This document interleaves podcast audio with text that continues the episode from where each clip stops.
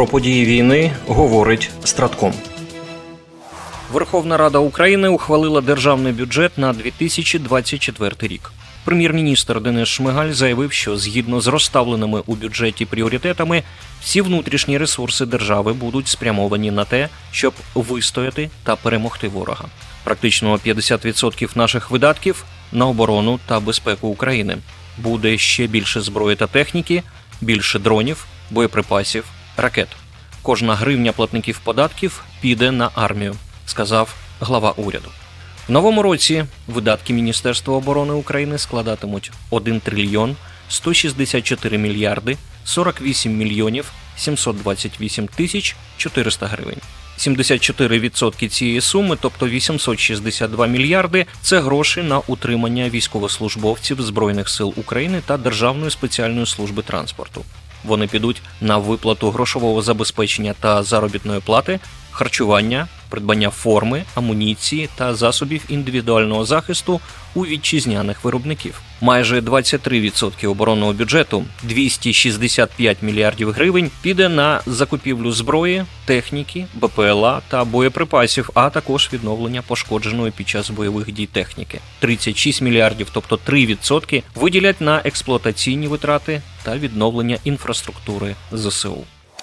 У результаті нічної операції на території тимчасово окупованого Криму українськими воїнами уражено малі десантні кораблі Чорноморського флоту РФ. Йдеться про катери класу Серна. Окрім екіпажів, на суднах була броньована техніка ворога, зокрема БТР-82. Про деталі операції в ефірі Радіо Свобода розповів представник головного управління розвідки Міноборони України Андрій Юсов. Два е, десантні катери ушкоджено, і ця операція буде продовжувати. Вони використовувались для е, перенесення різноманітного важливого обладнання, і тепер вони виконувати цю функцію не будуть. Це нові зразки катерів відносно е, нова російська техніка і ураження цих плавзасобів, звичайно, становить для ворога серйозні проблеми, враховуючи всі попередні втрати чорноморського флоту Російської Федерації. Ми зазвичай не коментуємо засоби ураження, але оскільки найближчим часом буде оприлюднена офіційна інформація, з якої можна зробити висновки, що мова йде про морські дрони. Малі десантні катери класу Серна держава-агресор Росія активно використовувала під час окупації острова Зміїний. Крім того, росіяни розміщували на борту катерів зенітно-ракетні комплекси Тор М2 для мобільного прикриття свого угруповання на острові та у нашому чорному морі. В умовах фактичної відсутності у росіян корабельних засобів ППО після низки атак сил безпеки та оборони України такі катери із ЗРК на борту слугували для загарбників прикриттям кораблів ЧФ РФ на рейдах. Тепер і ця ідея росіян зруйнована. Йдеться в повідомленні гурмо.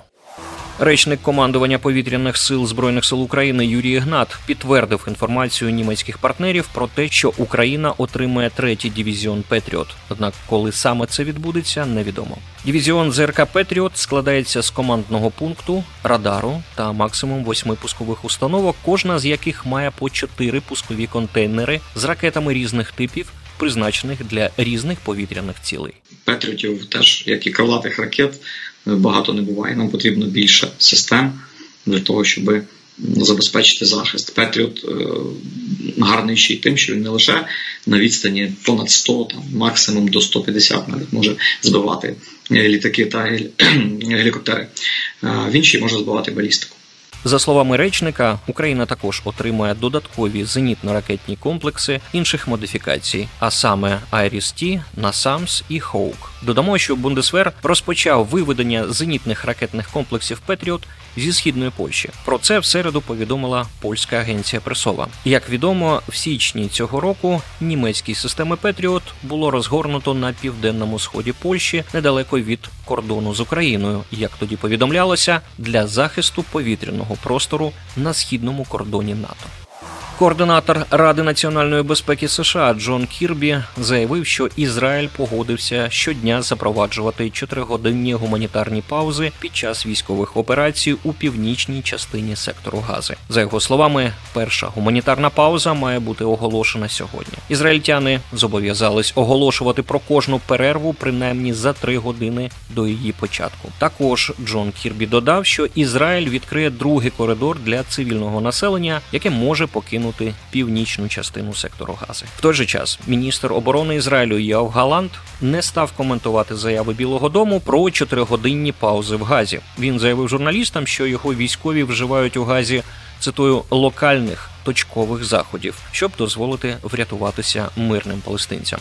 Також міністр оборони підтвердив уже заявлену позицію ізраїльського уряду, згідно з якою війна триватиме доти, доки Хамас не буде розбитий, а заручників, які утримують у секторі Гази, не буде звільнено. Переможемо. Програма створена управлінням стратегічних комунікацій апарату головнокомандувача збройних сил України.